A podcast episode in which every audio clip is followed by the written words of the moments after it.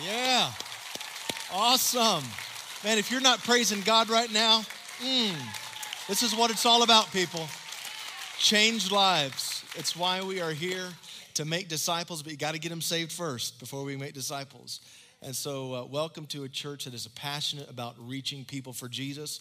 We believe that time is short. Jesus could come back at any time. We're not promised tomorrow, so we need to tell as many people while we can about a God who has come to save them and redeem them. So that was some highlights from last week. I'm not sure if we got everybody in that video, but I think we got a lot of them in that video. That puts us well over 50 people that just this year have followed the Lord in being water baptized. It's incredible what God is doing.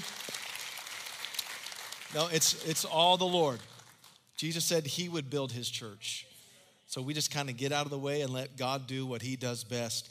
But it's exciting to be a part of a church that's seeing changed lives. So praise the Lord. Thanks for being a part of that and celebrating. I'm sure we'll uh, be posting that on the internet so you can share that with your friends and family as well.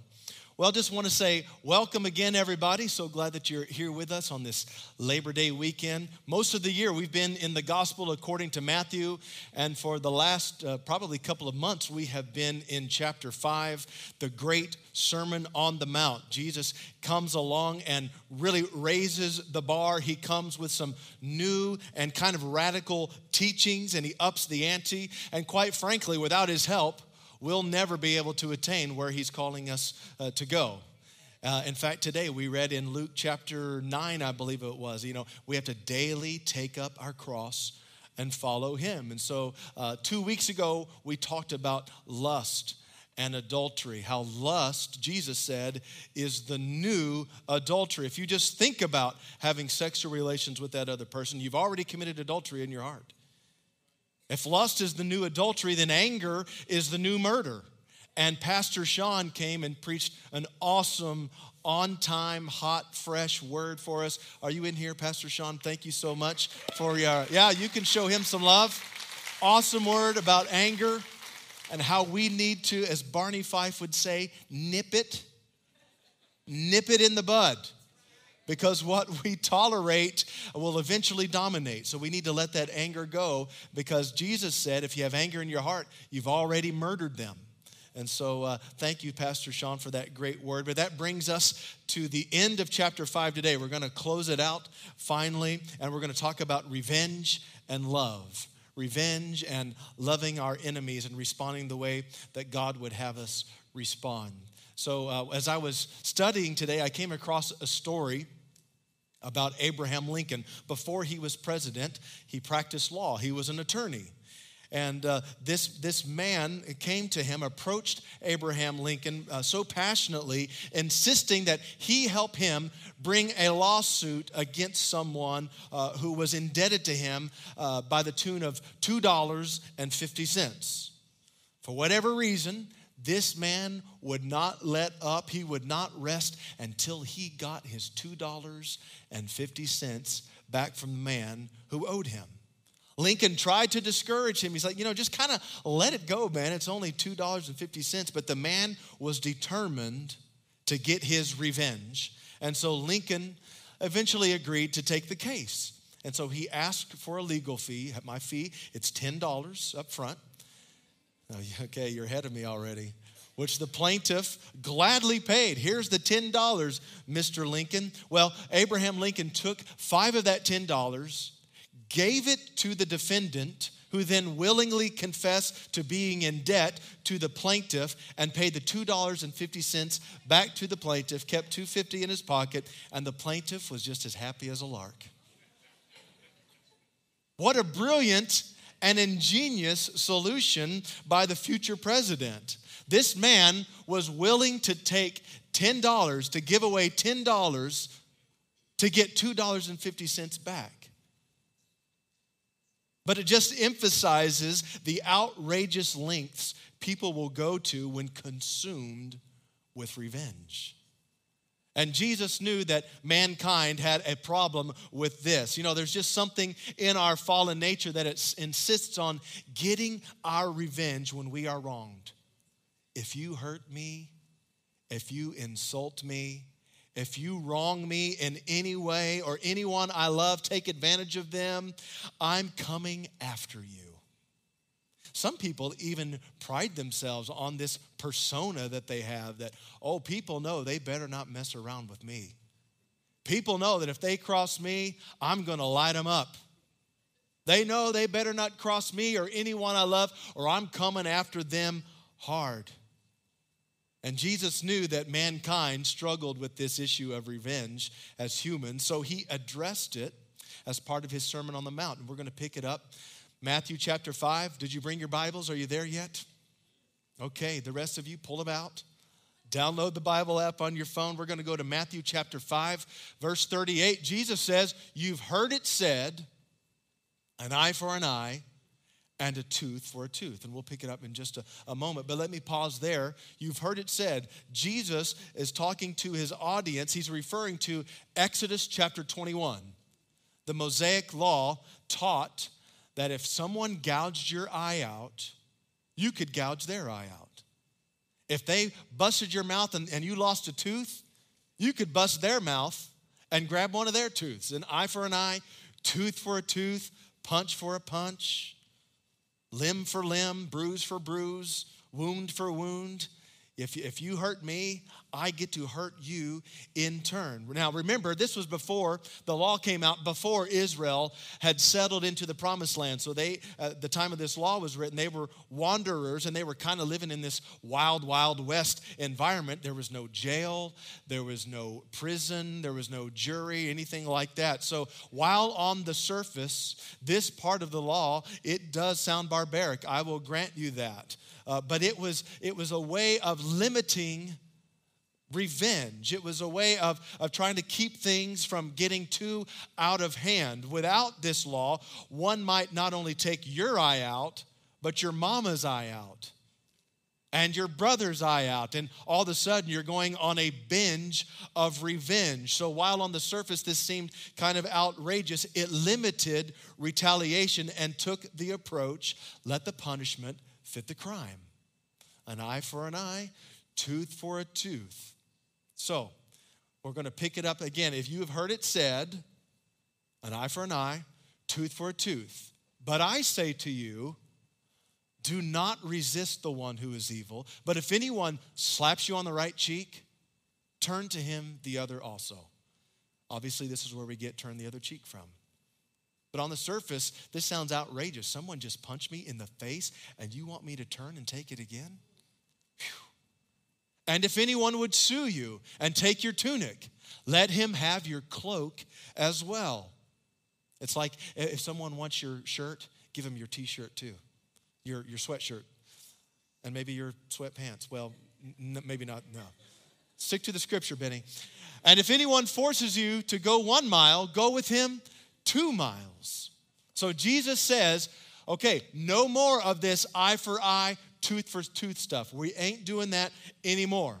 If someone takes advantage of you before you haul off and sock them in the mouth in return, you need to take a step back, take a deep breath, and resist this urge for revenge. Don't retaliate. In fact, if someone robs you, Someone steals uh, some cash from your pocket or whatever. Jesus says you don't get to go rob that person in return. You don't get to go rob him or his family or his home or his friends. In fact, you don't get to suspend law and order and guidelines in the name of revenge and go looting stores and robbing everything. You don't get to do that in the name of justice and revenge. Now, I do want to be clear that Jesus is not saying that we aren't allowed to stand for justice. That is not the message. That's another message for another time. He is not saying that if terrorists are murdering innocent people, that we just have to look the other way. We just have to stand and take it. He's not saying that. Jesus is not anti justice. Jesus is actually very much pro justice. In fact, the scripture tells us that we are in a war. We are actively engaged in a war, whether we realize it or whether we want it or not. Of course, people are not our enemy. Satan and his legion of demons are our enemy, but we are at war. So it's actually right to stand up for when we see innocent people being taken advantage of, when we see innocent people being tormented and tortured. In fact, the idea of justice was God's idea. The reason most of us in this room have this sense of justice and wanting to get back at people, God has put inside of us this desire for justice. It was God's idea first. Jesus is not saying, however, lay down when you see evil all around you. It's not Christian to let the Taliban go door to door executing innocent people. It's not Christian to stay silent when a million babies are murdered every year. We're over 60 million right now since Roe v. Wade, by the way. It's not the Christian thing to stay silent. It's not the Christian thing to look the other way when there is injustice happening around you.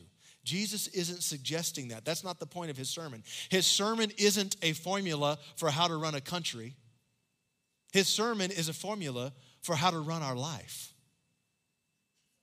When someone insults you or criticizes you or says something mean and ugly personally to you, instead of retaliating, instead of this eye for eye approach, he says, turn the other cheek. Take it. Take a deep breath, go the extra mile, take the high road. And I believe that one of your greatest tests will be how you handle people who mishandle you. This is a good litmus test on how you're doing with your walk with the Lord. Well, you, you might say, Well, you don't know how I've been mistreated. These people have been so ugly and mean to me. How can I possibly get to the place of turning the other cheek? Here's how you can get to that place you need to remind yourself that God has the final say. In the end, God will not let evil go unpunished. God's justice will prevail. He sees every sex slave that is sold by the terrorists or whoever it might be. God sees every Christian who is being persecuted and martyred and beheaded. God sees it all. God even sees the injustices that have been done to you. He sees it all. And He will execute justice in His time. However, vengeance doesn't belong to me. Vengeance does not belong to you. Vengeance belongs to the one who loves justice even more than you and I love justice. Paul said to the Romans, Do not take revenge, my dear friends, but leave room for God's wrath. Not man's wrath, not Benny's wrath, God's wrath. For it is written, It is mine to avenge. I will repay. Says who? Says the Lord. Says the Lord. So taking matters into our own hands is taking illegal ownership of revenge. Vengeance doesn't belong to me, doesn't belong to you, it belongs to God. And if we can't get to that place of giving it to God, it will eventually eat you alive. Devising plans for revenge and vengeance, it will consume you if you let it get out of control. I recently uh, heard a story of a pastor whose son was brutally murdered by, by a murderer, by a felon. I have a son, and I can't imagine losing my son to someone who brutally murdered him. But this, uh, this, uh, this uh, felon was convicted in the court of law. He was sentenced to prison. This murderer uh, was in prison. And this pastor, this man of faith, actually forgave the murderer for murdering his son. And not only that, he actually went to the prison and visited this man, this murderer who murdered his son, hugged him and told him about Jesus. Wild stuff. How can you get to the place where you can love your enemy. You can pray for, you can hug someone that murdered your own son. The father realized that God will take care of it the way that he sees fit. Revenge is not for us. I don't need to harbor that kind of stuff in my life because it will consume me and eat me alive. He understood that in the end, God will execute, uh, execute judgment the way He sees fit. Evil will be dealt with, good will be rewarded. So when we choose to not retaliate, we are showing the world that I trust God's justice better than my justice. I trust that God is going to deal with the situation better than I could deal with the situation. I'm, re- I'm taking it out of my hands, I'm releasing it back to the hands of the Lord. Now, I, like most of you, I've been accused of some crazy, outrageous, outlandish stuff before. And good people believe these fabricated stories about me. Maybe you've experienced this over the years too. But my first thought is often how can I defend myself? How can I get the real truth and my side of the story out, uh, out there? I can tell you, Kelly and I have had many of nights having pillow talk about how, you know what, we're just going to choose to let it go. As much as I want to defend myself, as much as I want to avenge what has been done wrong to me, we've come to realize that God can defend our case much better than we can defend our case. He just has this way, doesn't he?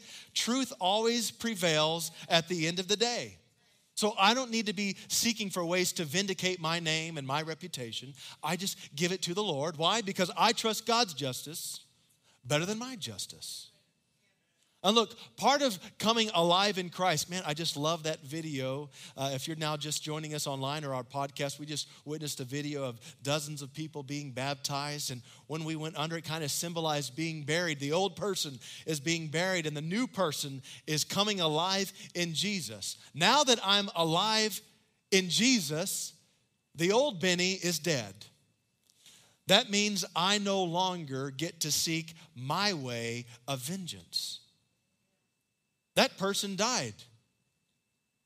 First Corinthians talks about how the old person is dead, the new has come alive. So I no longer get to find ways and devise ways in the flesh to get revenge on that person who has wronged me.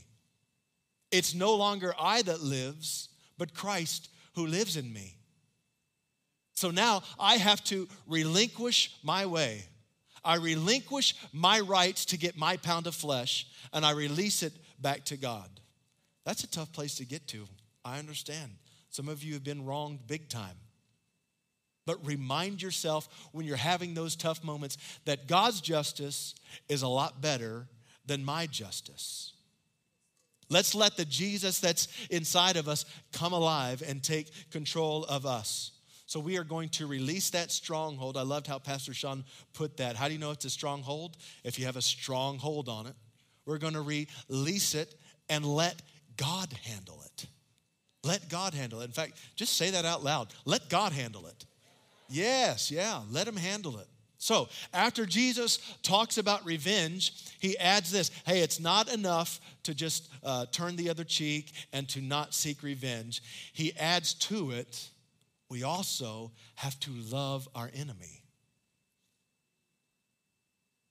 A reporter was uh, interviewing an old man on his 100th birthday and asked him, In your 100 years, sir, what are you most proud of?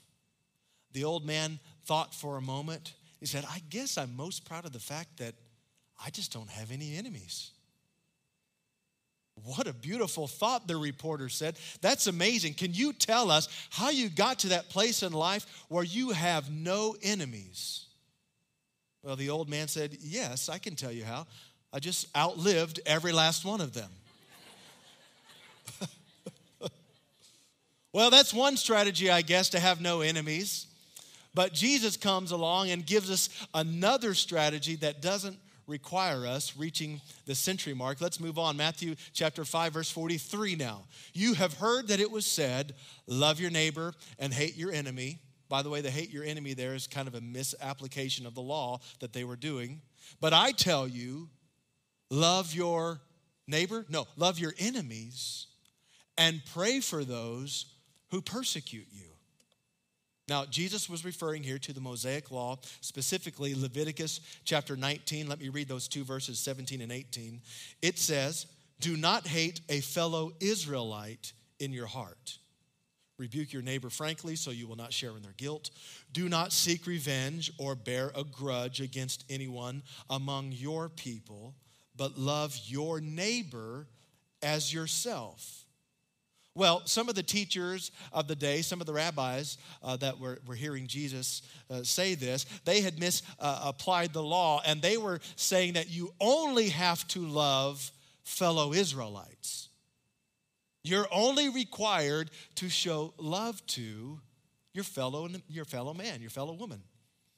In fact, uh, if they don't believe like you, act like you, talk like you, look like you, they're actually your enemy. If they haven't been circumcised into the Jewish faith, they're your enemy and you're allowed to hate them. Well, Jesus comes along and, and casts that aside and says, No more, guys. You actually have to love them, even if they're not a Jew, he said.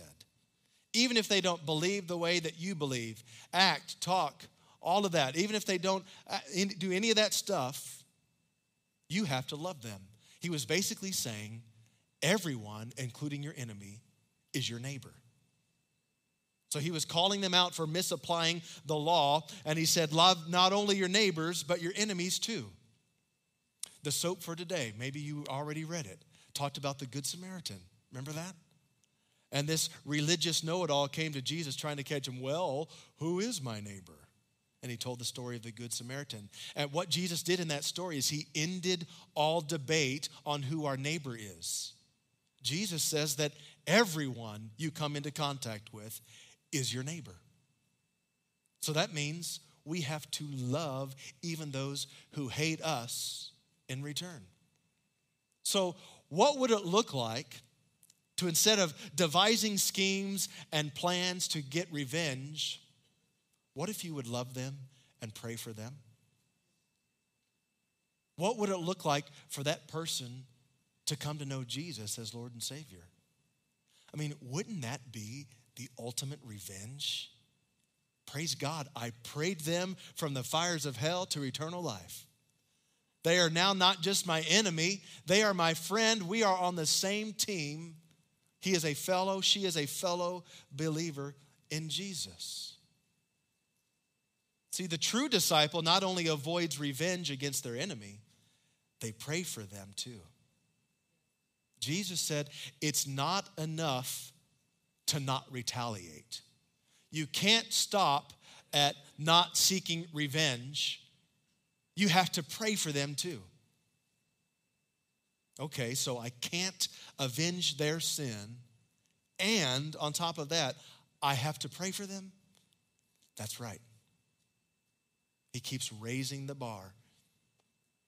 But if we can respond like this, this kind of response is evidence that Jesus is living and active on the inside of us. This is evidence that we've surrendered our way to His way. When we can get to the place of loving those who hate us, praying for those who are our sworn enemy, when we can get to that place, we are showing and telling the world that we are a true follower of Jesus Christ that He really has all of us. He really is the Lord of our life. I didn't share this in first service, but uh, I have a love hate, mostly hate relationship with social media. Anybody else with me on that one? Okay. It's such a waste of time. And studies show that when you uh, log off or change the screen, that you actually feel worse about yourself, but yet we go back to it time, multiple times a day, some of us. We actually feel worse about it. But I tell you, I do like it too. I've got, because uh, I get to see pictures of my family, uh, my nieces, my nephews, my kids. I get to know when it's your birthday. That's kind of a cool perk of that. Uh, but th- there's some petty things that happens too on social media. It really grieves my heart when I see Christians hating on other Christians. Did you know that there are actually uh, websites dedicated to, Facebook uh, groups dedicated to, YouTube channels, podcasts dedicated to hating on other Christians? It is astonishing to me that we would spend our time hating on one another. Now, sometimes it's just right out there. They do everything but call out your name and tell what a horrible person. Sometimes it's this roundabout insult, but everybody knows what you're saying. But it's just so petty. Jesus has called us to rise above the pettiness of being so snippy on Facebook and we hide behind the keyboard. He's called us higher than acting like snots just because someone has been rude to us. Man, it's time for us to put the childness, childishness aside and start acting like Jesus. Love your enemies. Pray for them. Uh, in this 21 days of prayer and fasting, add them to your prayer list. Love them. Pray for them. I know it's not easy, but as you allow the Holy Spirit to work on you, to work in you, as, as you find you're surrendering to Him, you'll find yourself blessing them and saying things that you could have never said on your own and doing things you could have never done on your own. Love your enemies. Pray for those who persecute you. Let's move on. I tell you, love your enemies, pray for those who persecute you. Okay, Jesus, why? That you may be children of your Father in heaven. He causes the sun to rise on the evil and the good. He sends rain on the unrighteous and the righteous. Righteous and, you understand, righteous and unrighteous. So, as we love our enemies and pray for those who persecute us, what's Jesus saying? We are reflecting our Heavenly Father. We are His children, and as such, His children should have some of their daddy's DNA. And how does their father act? Well, he blesses even mean people. He blesses even evil and unrighteous people. He allows the sun to rise and set. He allows rain to come on the crops of the righteous and the unrighteous. Isn't that cool? His nature is good. You know, some people have walked away from God because they think he's some mean, angry old man that's just out to get them. Jesus even gives good things who aren't believers yet. He will use things like a wreck on 194 right here, where this woman should have been paralyzed, but all she has is a broken toe. He'll do good things like that to draw us to Him. We have a loving Heavenly Father. And we are his sons and daughters, so we have to act like our dad. His DNA is inside all of us. Now, to be clear, that while, while the world, uh, these unbelievers, they will experience some blessings, it won't be the near, near the blessings that we will receive on the other side of eternity. We have a crown of righteousness awaiting for us in heaven.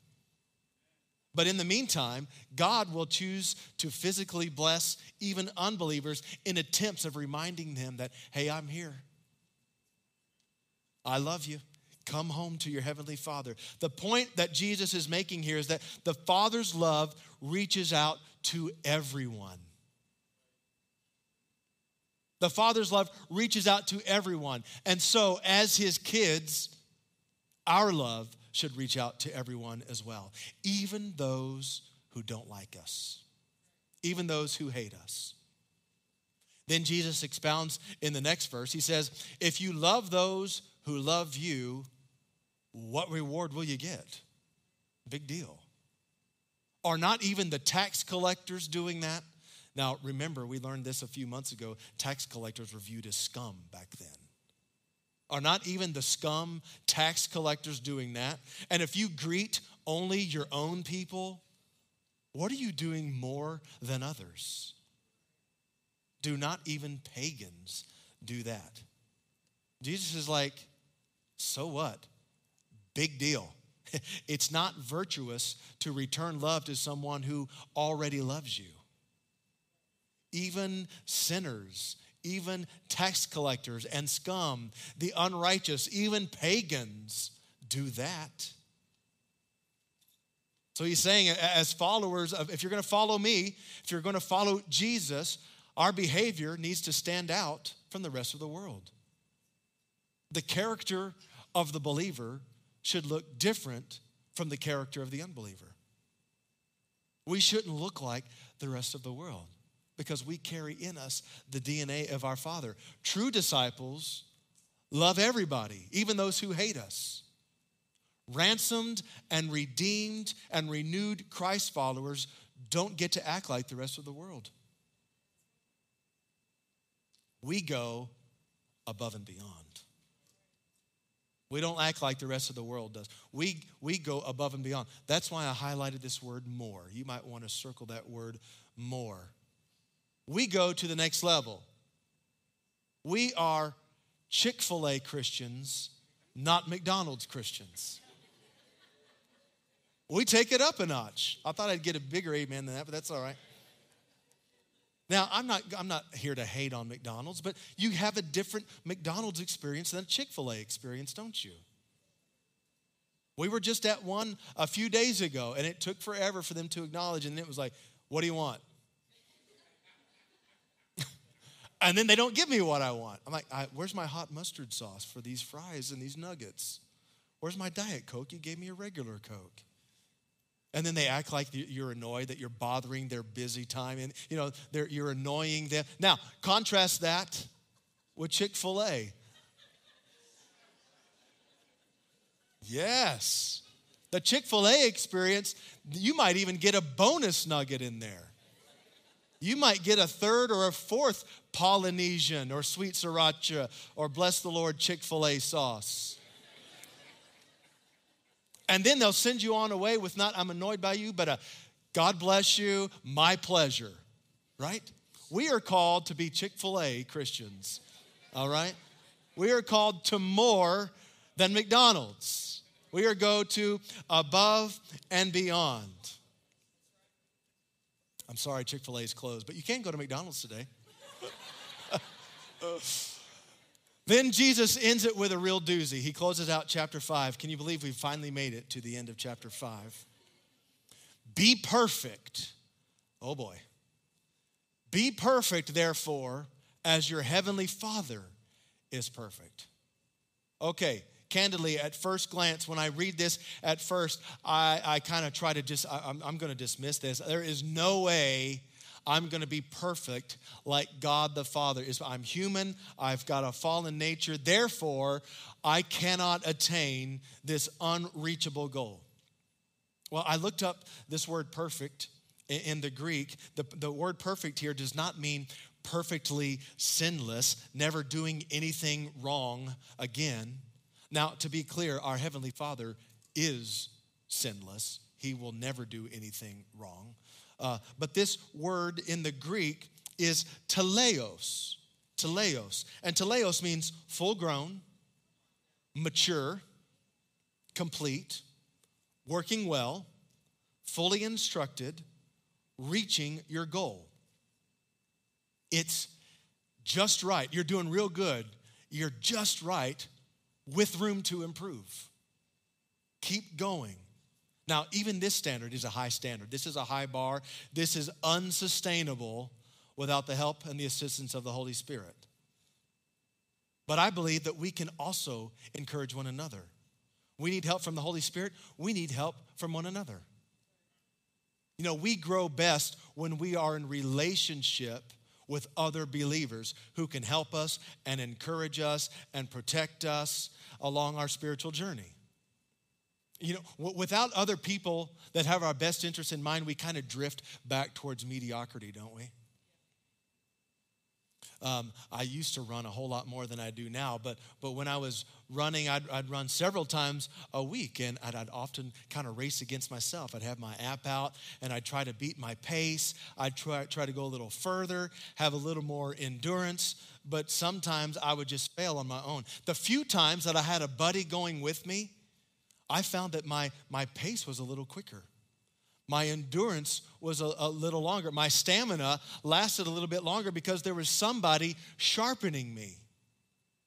And so we need not only the Holy Spirit helping us along in our spiritual journey, we need each other. That's why life groups are so important. You need to go on our website, find a life group, find a find a, a, small. This is great on Sundays, but you need to get in a smaller setting where you can grow and encourage one another.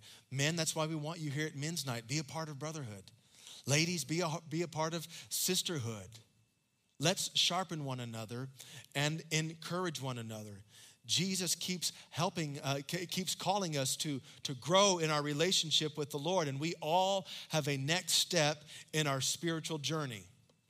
But left to ourselves, we tend to just keep lowering the bar. We keep drifting towards mediocrity.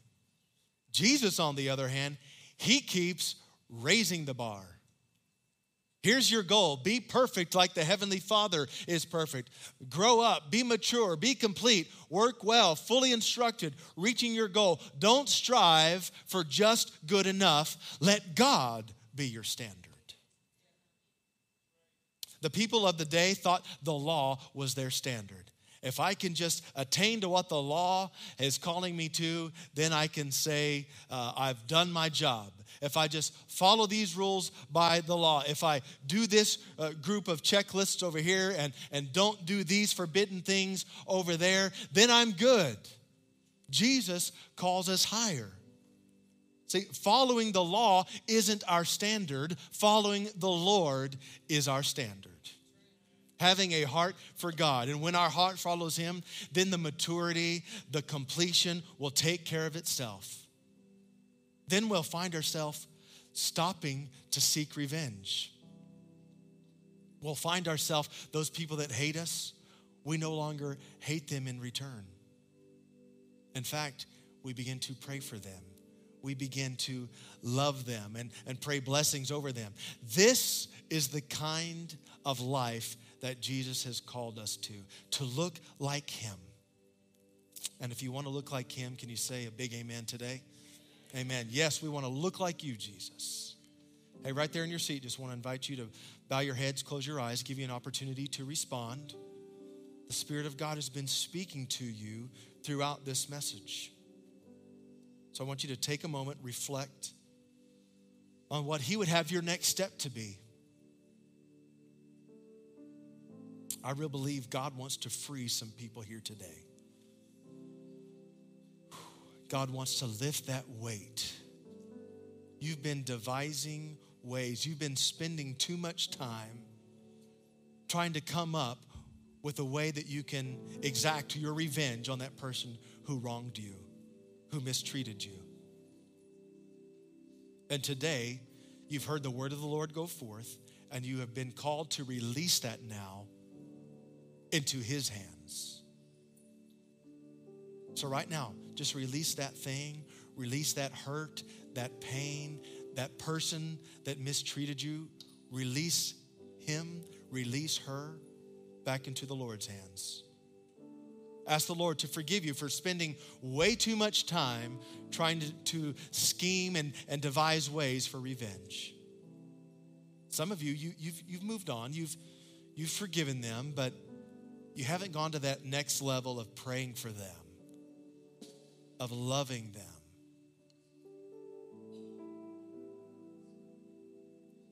Why don't right now you just ask the Lord, how would you have me pray for this person?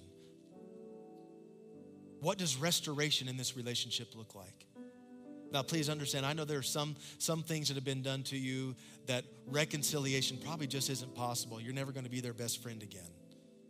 I understand. But for, for, some of you, that relationship can be restored.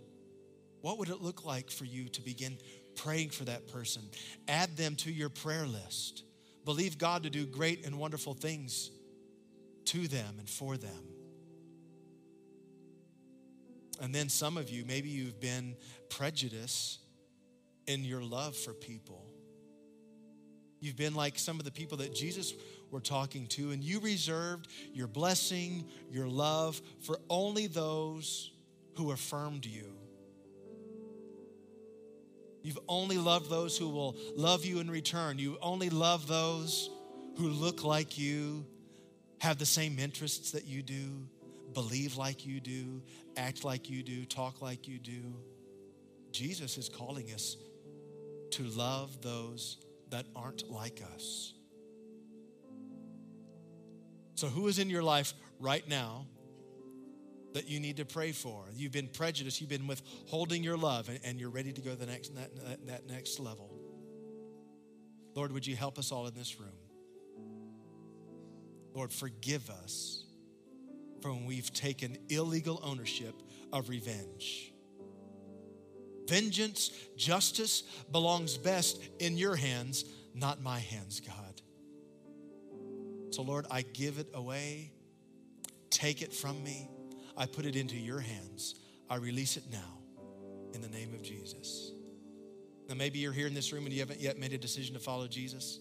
You can do that right now, just in your heart. You can even whisper uh, something like this Lord, I know I'm a sinner. I recognize I've messed up. I want to come home to you. I thank you for dying on the cross, paying the penalty of my sin so I could have eternal life with you. Right now, I surrender my life to you. That's all there is to it. And then just start walking with Jesus. Start praying, start getting in the Word, start following Him. And now you're a believer. If that's you, in a moment, you're going to have uh, some, uh, we're going to have the prayer team come forward. You're going to be able to pray for you and with you. They're going to give you a Bible. Or maybe you want to mark on your connection card, I'm making a decision to follow Jesus. We want to help you on your next steps. But before we all go, can we stand up all around the room? Want to give you a moment to respond. Pastor Sean is going to lead us in this wonderful song of surrender. Wherever you want to, to do whatever you want. I will make room for you, Lord.